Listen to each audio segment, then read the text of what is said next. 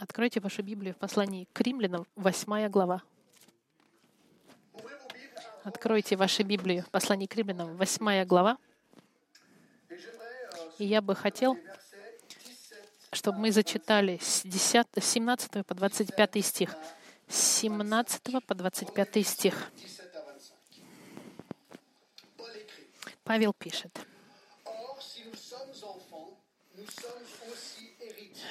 Так. А если мы дети, то и наследники, наследники Божьи, сонаследники же к Христу, если только с Ним страдаем, чтобы с Ним прославиться. Ибо думаю, что нынешние временные страдания ничего не стоят в сравнении с той славой, которая откроется в нас. Ибо творение с надеждой ожидает откровения сынов Божьих. Потому что творение покорилось суете не добровольно, но по воле покорившего его, в надежде, что и само творение освобождено будет от рабства тлению в свободу славы детей Божьих. Ибо знаем, что все творение вместе стенает и мучается до ныне, и не только оно, но и мы сами, имея начаток Духа, и мы в себе стенаем, ожидая усыновления, искупления тела нашего — ибо мы спасены в надежде. Надежда же, когда видит, не есть надежда, ибо если кто видит, то чему ему и надеяться? Но когда надеемся на то, чего не видим, тогда ожидаем в терпении. Как вы знаете, мы продолжаем нашу серию в послании к римлянам, и мы находимся в восьмой главе послания к римлянам, третья часть на нашу секцию послания к римлянам, которая называется «Жить в духе». Помните, быстренько пролетим, что мы изучили. Если вы помните, что тема этой главы — это жизнь в духе. Слово «дух» больше 19 раз употребляется в этой главе. И мы в этой главе видим восемь могущественных действий Духа Святого, которые помогут вам дать победу в нашей ежедневной жизни э, с Господом Христом. Чтобы просмотреть, первое мы с вами видели, что Дух подтверждает наше неосуждение. В первом стихе было написано, «И так нет ныне никакого осуждения тем, кто во Христе Иисусе». Во-вторых, мы видели, что Дух изменяет, трансформирует нашу личность. В девятом стихе мы видели, но вы не по плоти живете, а по духу, если только Дух Божий живет в вас. Если же кто Духа Христова не имеет, тот и не его. А если Христос в вас, то и тело мертво для греха, но Дух жив для праведности. И мы видели, что человек, христианин, получает новую личность, и он буквально обитаем Господом Христом и Духом Святым. Третье. Дух побеждает над нашей плотью. В 12 стихе мы видели, «Итак, братья, мы не должники плоти, чтобы жить по плоти, ибо если живете по плоти, то умрете, а если духом умертвляете дела плотские, то живы будете». Мы вам говорили, если, если в нас живет Христос и Дух Святой,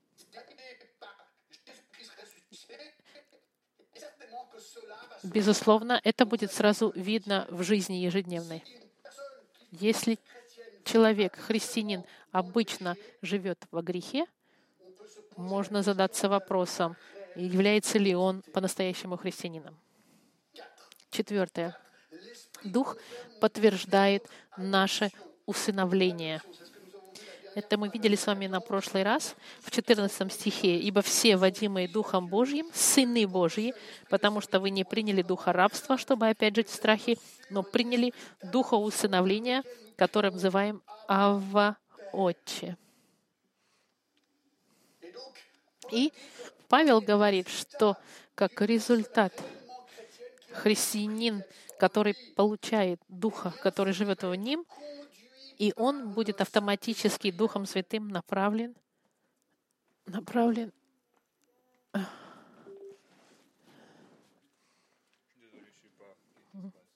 Техническая небольшая неполадка у нас. Просим прощения.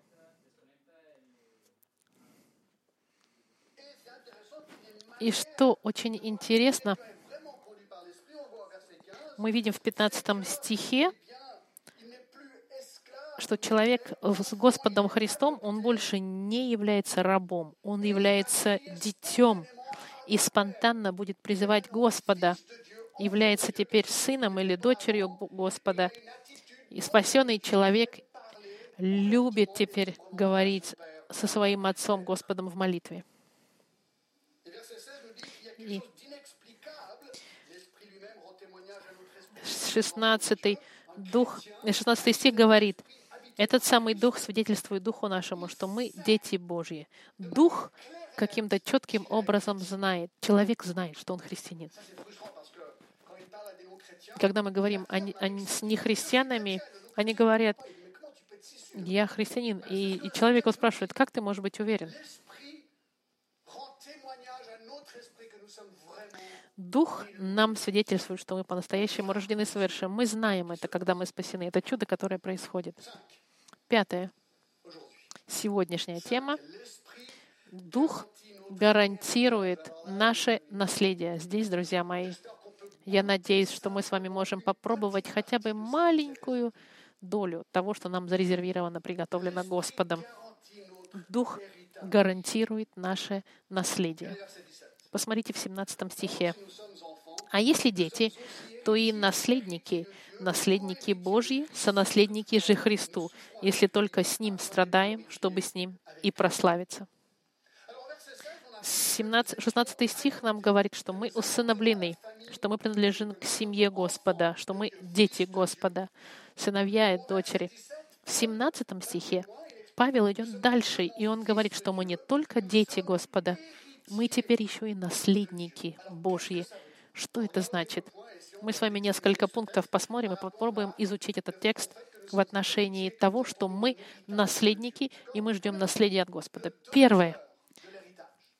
Тот, кто дает нам наследие в 17 стихе, а если дети, то и наследники, наследники, смотрите, наследники Божьи. Здесь очень четко, четко понятно, что мы наследники кого? Бога. Кто дает нам наследство? Никто иной, как Бог сам. Он нас оставляет нам наследство. Что значит наследство? Нечто, что оставлено детям и передается по наследству. Мы наследуем то, что принадлежит нашему Небесному Отцу. Все, что Его, послушайте внимательно, нам принадлежит. Но проблема в том, что мы еще не получили полностью это наследство, потому что это будущее наследство, но ничто не может изменить то, что мы наследуем в будущем. Обычно в наследстве, я не знаю, если вы в ситуации в жизни, когда вы должны оставить наследство или ждете наследство, это может быть с двух сторон весов. Но обычно наследство оставлены людьми, которые которые заработали его. Но это наследство может очень быстро э, развеяться. Но обратите внимание, наше наследство оставлено Богом, который живет от вечности до вечности. Это значит, что его наследство нам никогда не прекратится и никогда не развеется. И против и в противоречие еврейского народа, где наследство дается старшему ребенку, наше наследство будет разделено одинаково между всеми детьми.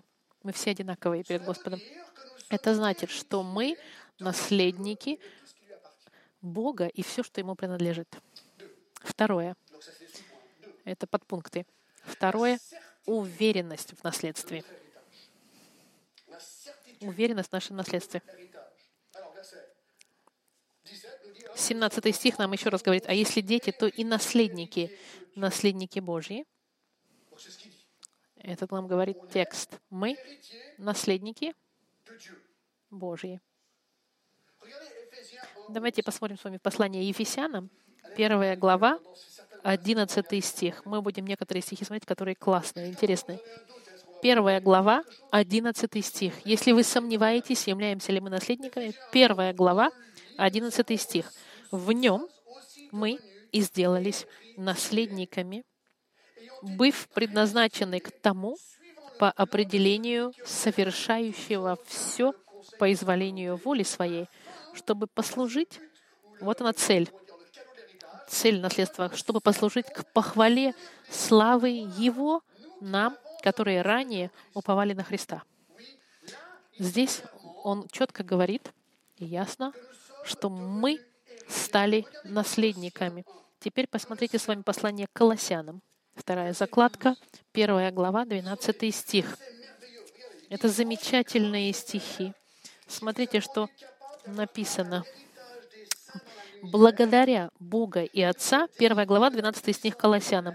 Благодаря Бога и Отца, призвавшего нас к участию в наследии святых во свете, избавившего нас от власти тьмы и ведшего в нас царство возлюбленного Сына Своего. Мы видим, что у нас есть наследство в, э, в свете.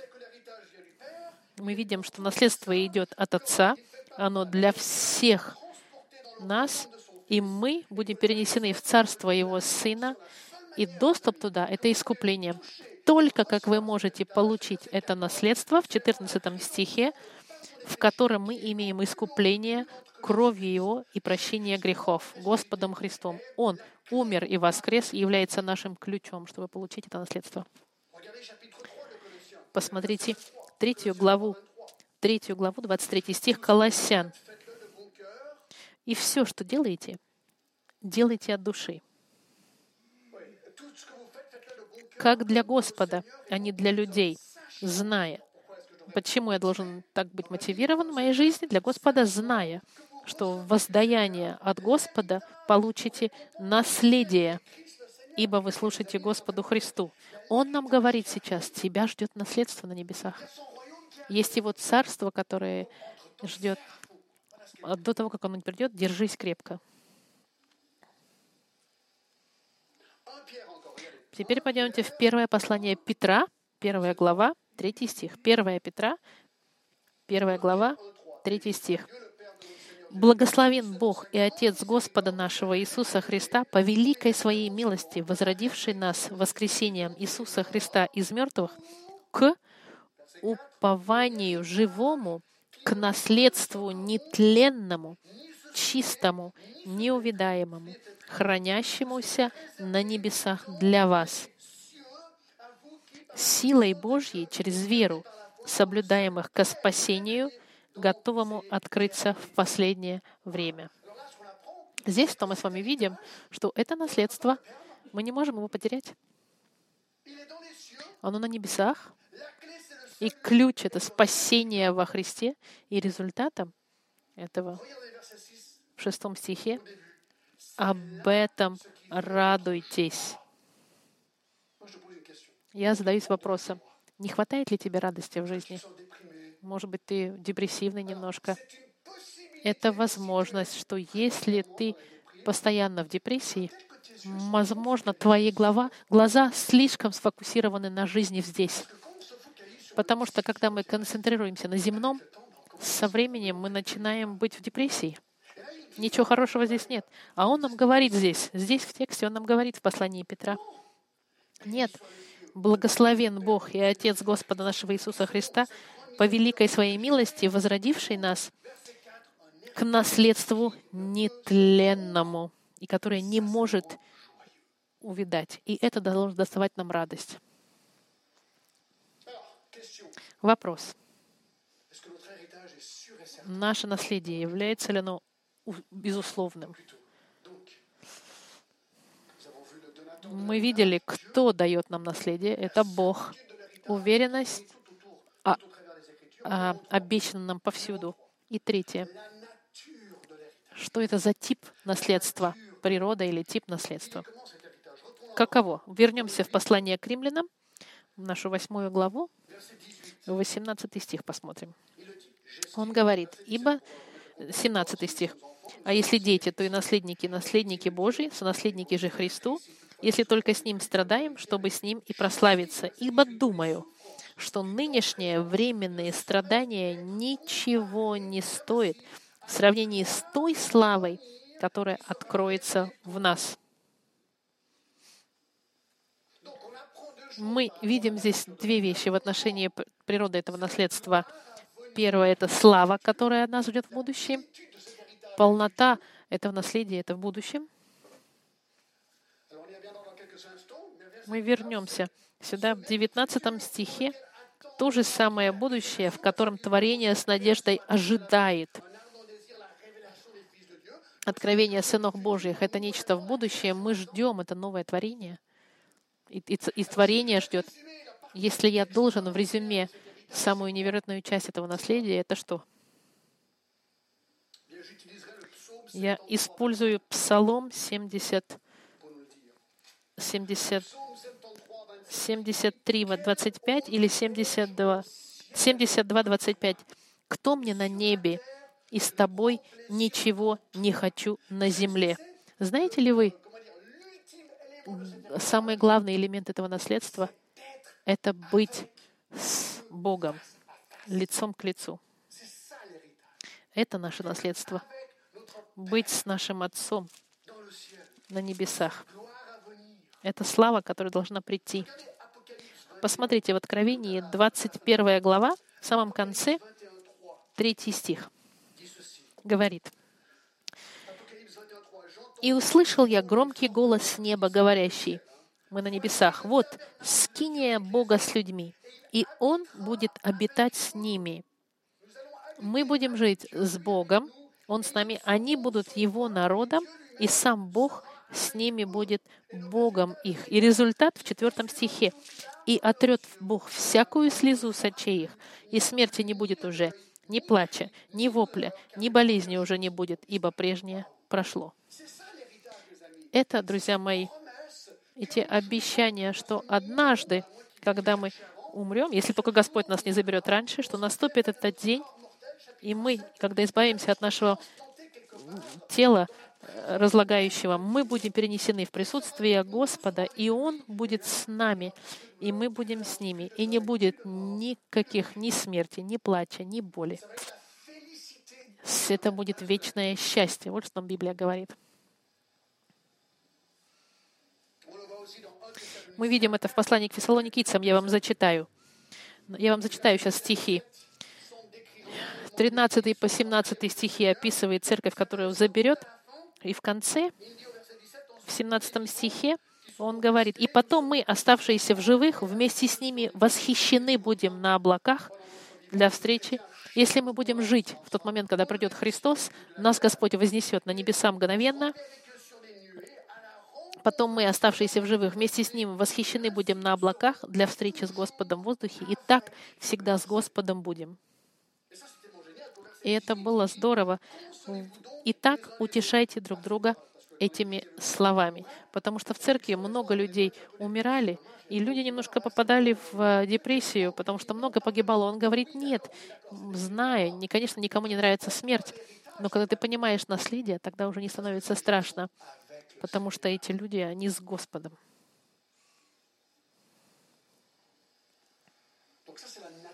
Это природа наследства. Четвертое. Деление наследства. Возвращаемся с вами послание к римлянам. Возвращаемся к римлянам, 8 глава, 17 стих. Еще раз смотрим. А если дети, то и наследники, наследники Божьи. Окей. Après. Смотрите дальше, что он говорит. Сонаследники же Христу.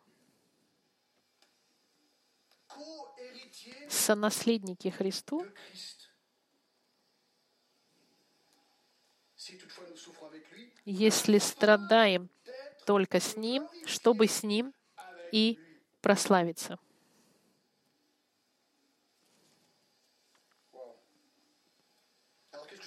Что же это значит? Hébreux 2 nous dit Послание к евреям нам говорит, что э, к евреям говорит, что Христос — это первый наследник всего. Колоссянам с 15 по 19 стих в первой главе сказано, помните, что все, Colossiens 16, parlant du Fils, ибо, ибо э, говоря об Иисусе, ибо им создано все, что на небесах и что на земле, видимое и невидимое, престолы ли, господство ли, начальство ли, власти ли, все им и для Него создано. Все, что существует, было создано им и для Него. Все было для Христа сделано.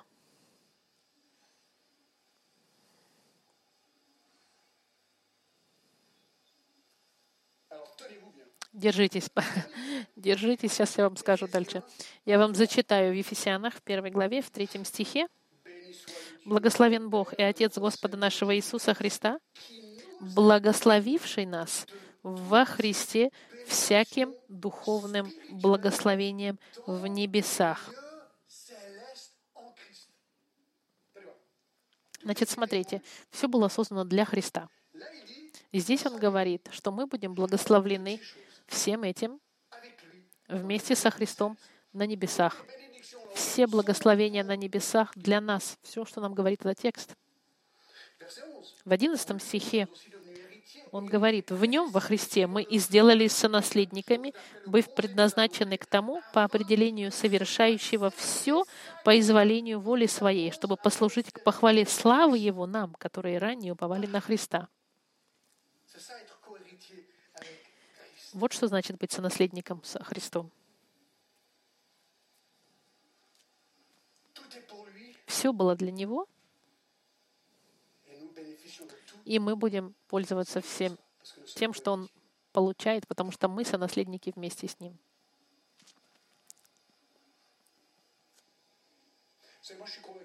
Я думал на этой неделе, смотря все, что, все, что изучал, и думал вам сказать, я хочу признаться, что я достаточно не думаю о, о небесах. Я настолько земной. Я утром просыпаюсь и сразу же начинаю работать. Я, я сразу хочу работать и делать. Так я устроен. Я был, я был вакцинирован быстротой. Это моя природа, это меня так раздражает. Я иногда себе говорю, так, Джон, успокойся, успокойся и подумай. Конечно, Э, Вы знаете, как пастор я должен останавливаться 10-20 часов в неделю, чтобы изучать Слово Господа. И я очень счастлив и всем рекомендую это. И там, на этой неделе, размышляя над этими вещами, я думал, Джон, остановись же и подумай больше о своем наследстве на небесах.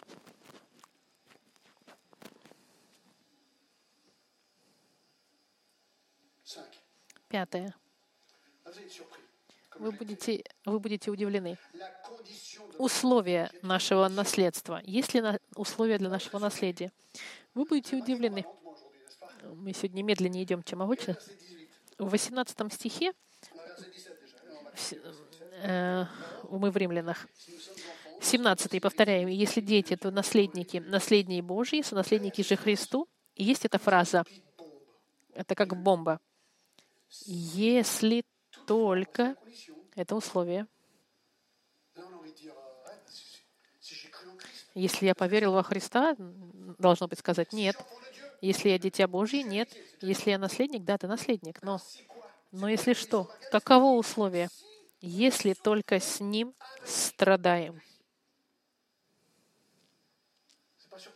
Это не удивительно. Это удивительно, правильно? Мы этого не ожидали никак. Если только с ним страдаем. Как если бы Павел нам обещает здесь. Наследие христианское тебе гарантировано. Он нам это сказал. Но знайте, что ваш статус как Дитя Божье и ваша ассоциация с наследством во Христе вам принесет страдания. Понимаете, мы делим со Христом Его наследие, но мы также и делим с Ним Его страдания. Да, Его страдания — это последствия сопротивления мира, который Он пришел спасать. Есть очень много стихов, я вам дам несколько. В Филиппийцах 3.10 сказано, Павел говорит, чтобы познать Его, Христа, и силу воскресения Его, аминь, аминь, и участие в страданиях Его, en devenant сообразуя смерти Его и так далее. Он говорит, вот, мы сонаследники, мы делим всю славу Христа, но страдания тоже. Это не так приятно уже, правда? В послании, non, parce que je suis pas là, c'est- je suis en Pierre 4. я сейчас вам зачитаю послание к Петру, 4 главу, 13 стих, в котором сказано, «Ну, как вы участвуете в Христовых страданиях, радуйтесь». Он говорит, радуйтесь, как вы участвуете в Христовых страданиях. Радуйтесь, да и в явлении славы Его возрадуйтесь и восторжествуйте. Это забавно. Он говорит, да, слава, да, наследство, да, мы все это унаследовали, но это пакет одновременно есть страдания, и мы должны радоваться этому тоже. Это часть. Помните, что он говорит, что марка праведности христианства — это страдание. Настоящий христианин достигает наследство на небесах, он ассоциируется с Христом, но мы будем страдать тоже. Это интересно в отношении нашей сегодняшней жизни, потому что Павел очень четко говорит, это послание важное. Сегодня все больше и больше христианских движений, которые говорят, что христианин, который верит во Христа, он будет автоматически обогащен, излечен и благословен. Они говорят, приходи ко Христу, Бог тебя благословит, тебя излечит и тебя обогатит. А да? А я, например, читаю то, что Павел говорит. Он говорит наоборот. Он говорит в Библии, ты хочешь прийти ко Христу и получить наследство? Здорово. Приготовься, потому что ты будешь страдать. И ты будешь страдать много, если, однако, если это условие как результат того, что ты являешься наследником с Иисусом. И вы, можно подумать. Смотрите, в Матфеи написано, 5 глава, 10 стих. Иисус говорит в молитве Нагорной, «Блаженны изгнанные за правду, ибо их есть Царство Небесное». Блаженны вы, когда вас будут поносить вас и гнать, и всячески неправедно злословить за меня. Радуйтесь и веселитесь, ибо велика ваша награда на небесах. Так гнали и пророков, прежде бывших с вами. Он сейчас говорит, это, если это спасется, если это произойдет, нет, он говорит, это произойдет. Безусловно, произойдет. В Матфеи он говорит, 24 стих, «Ученик не выше учителя», 10 глава, «и слуга не выше господина своего. Довольно для ученика, чтобы он был как учитель его, и для слуги, чтобы он был как господин его. Если хозяина дома назвали Вильзевулом, Иисуса они называли сатаной, не, не тем ли более домашних его». Вас когда-нибудь назвали, что вы немножко сатанический? От Иоанна 15 глава, 18 стих говорит, «Если мир вас ненавидит, знайте, что меня прежде вас возненавидел. Если бы вы были от мира, то мир любил бы свое. А как вы не от мира, но я избрал вас от мира, потому ненавидит вас мир». Мир действительно ли нас ненавидит? Послание, послание к Галатам в 6 главе, в 17 стихе нам говорит, Впрочем, никто не отягощай меня, ибо я ношу язвой Господа Иисуса на теле моем.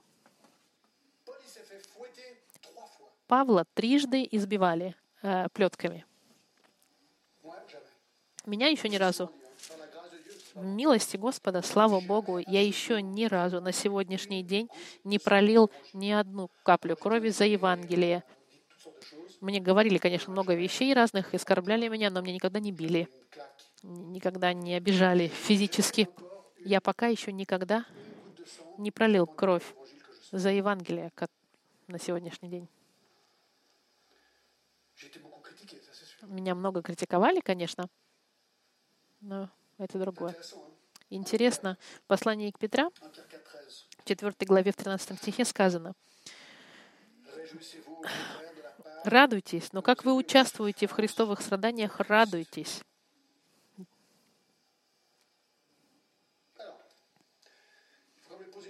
Нужно задаться вопросом. Он говорит, что наше наследство, да, дети Божьи, да, но страдания приходят.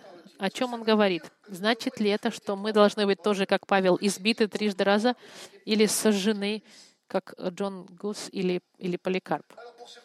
Для некоторых, да. Некоторые, parler слышали вы на этой неделе, было по интернету, о пасторе Иосиф Нардаркани в Иране. Это было в он, ему три- 30 лет. Он принял Христа в 18 лет и стал пастырем маленькой евангельской баптистской церкви в Иране. Он был остановлен в 2009 году и приговорен к смерти за то, что он отказался от исламского закона шарии, когда и мусульмане отвергают свою религию. Это значит, если он откажется от веры своей, тогда они откажут смертную казнь. Я знаю, что сегодня в мире от 400 до 600 э, страдальцев э, в мире за веру Христа. Молитесь за этого пастора в Иране. Все ли должны быть как он? Мы не желаем, конечно. Знаете ли вы что? Возьмем другую страну. Как мы страдаем в вашей стране? Я вам сказала, что я никогда не пролил каплю крови. Знаете ли вы, что христианин сегодня в нашей стране может быть уволен за тем, что он отказывается делать нечто, что противоречит Слову Господу? Еще один пример, невероятный, который недавно произошел в Швейцарии. Есть такой парень, которого зовут Эммануэль Нуак. Это швейцарец. Он почтальон. Почтальон. И он после, после того, как он на почте. Начал работать, начали приходить а, а, трактовки сексуального характера. Это была новинка рекламная эротического характера. И он, он позвонил, его просят от- разносить по почтовым, э, э, по- по- почтовую разноску этих эротических бумажек, он не хочет коснаться. Он говорит, окей, если клиенты заказывают эти журналы, это их желание, но проспекты — это пропаганда, она провоцирует людей. Как христианин я не буду участвовать в распространении такой информации. Его первый шеф понимал. Новый шеф пришел, и как чуть-чуть старше этого парня, и в начале 2009 года он, он находит на своем столе эти проспекты, которые он должен раздавать. Все, хри- все мои коллеги знали, что я христианин, я не буду раздавать. И это был конфликт для меня. Я не собирался это раздавать, и я сказала своему хозяину, что нет. И тот начальник от- отправляет о нем информацию в центр о, в- о почтальонах, на него начинают дисциплинарные санкции, потом проводит его через комиссию, и, и ему говорят, нет, слушай, ты должен на работе оставить Бога в стороне. А ему говорят, закрой глаза на это и продолжай работать. Но Эммануэль, он держится, его церковь поддерживает, он сопротивляется. Начальство думает, что он сдастся, но он не сдается. Он, он отказывается постоянно и даже не помнит уже сколько раз его водили по всяким разборкам, но в итоге они его, они в итоге его уволили. Я скажу, поднимаем шляпу перед таким парнем, который держался правды. Я уверен, что Иммануэль читал эти стихи, которые мы с вами зачитываем в Библии, и он страдал. Страдал как христианин на своем рабочем месте ежедневно.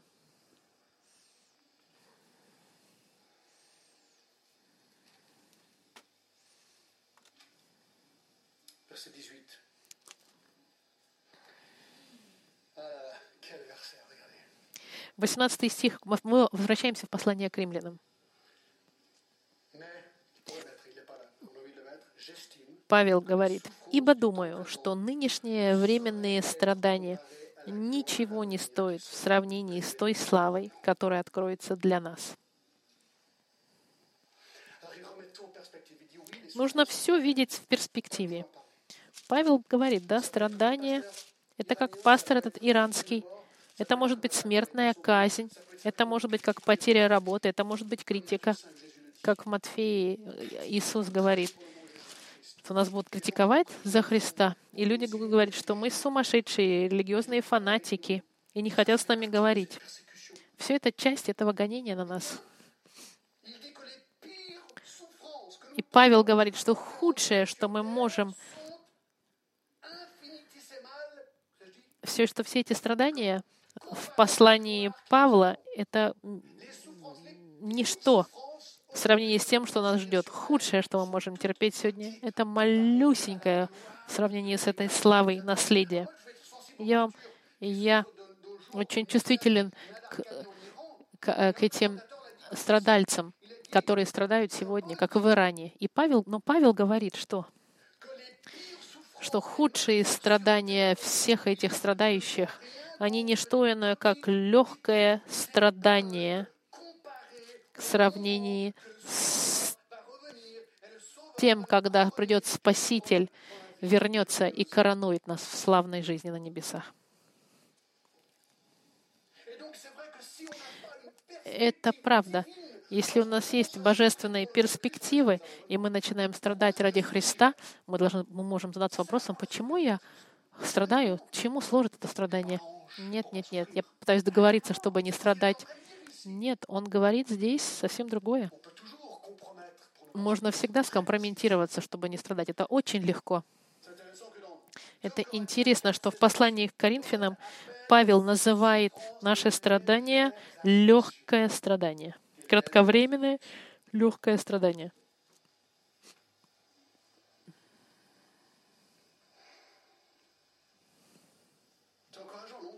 Это должно нас укреплять. Э, Это очень важно. Мы живем в стране, где пока еще мир, и мы свободны. Но мы должны всегда помнить об этом наследии, которое нас ждет. Это единственное, что будет нам помогать удерживаться, потому что испытания будут падать на нас, и страдания, и гонения.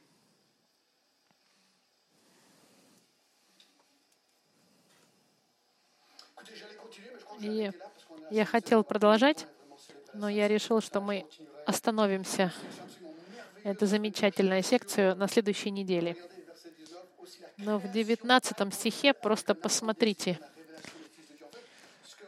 Творение с надеждой ожидает откровения сынов Божьих. Павел сейчас говорит, мы ждем наше наследие, но не только мы.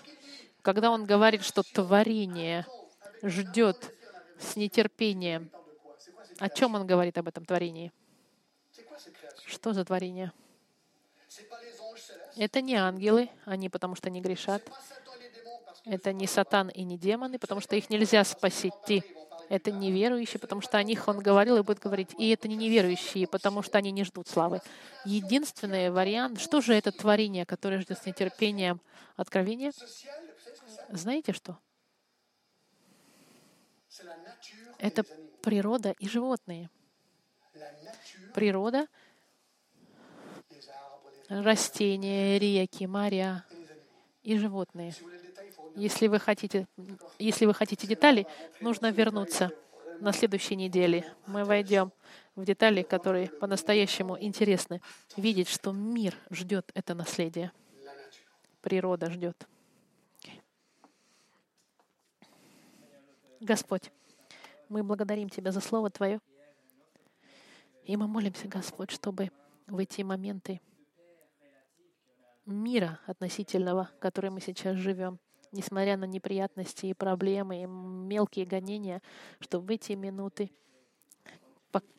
относительного мира, Господь, чтобы мы находили моменты, чтобы окунаться в Твое Слово и размышлять об этих божественных вещах, чтобы укреплять наши сердца и души и думать о будущем наследии нашем и об уверенности, которая у нас есть, что да, мы будем страдать. Мы не знаем интенсивность этих страданий, которые Ты предусмотрел для нас. Это может быть критика, или это физические гонения, может быть, мы не знаем. Молю, Господь, чтобы мы были готовы к таким испытаниям и наполнены истиной и всем и уверенностью того, что мы получим наше наследие будущее. уверенность нашего спасения. Все эти вещи, Господь, пусть они служат нам, чтобы де- удержаться в моменты сложностей. Мы молимся, Господь, чтобы мы могли иметь достаточно смелости делиться Евангелием с людьми вокруг нас и, и достигать Канны и города вокруг, и делиться Евангелием, чтобы и другие могли познать Тебя и войти в Твое Царствие до того момента, как истечет время. Спасибо, Господь, за это послание, что даже если оно несколько лет назад, это вечная правда. И Ты, Господь, никогда не меняешься, и Слово Твое продолжает питать Твое Слово. Спасибо за это время. Именем Иисуса мы молим Тебя. Аминь.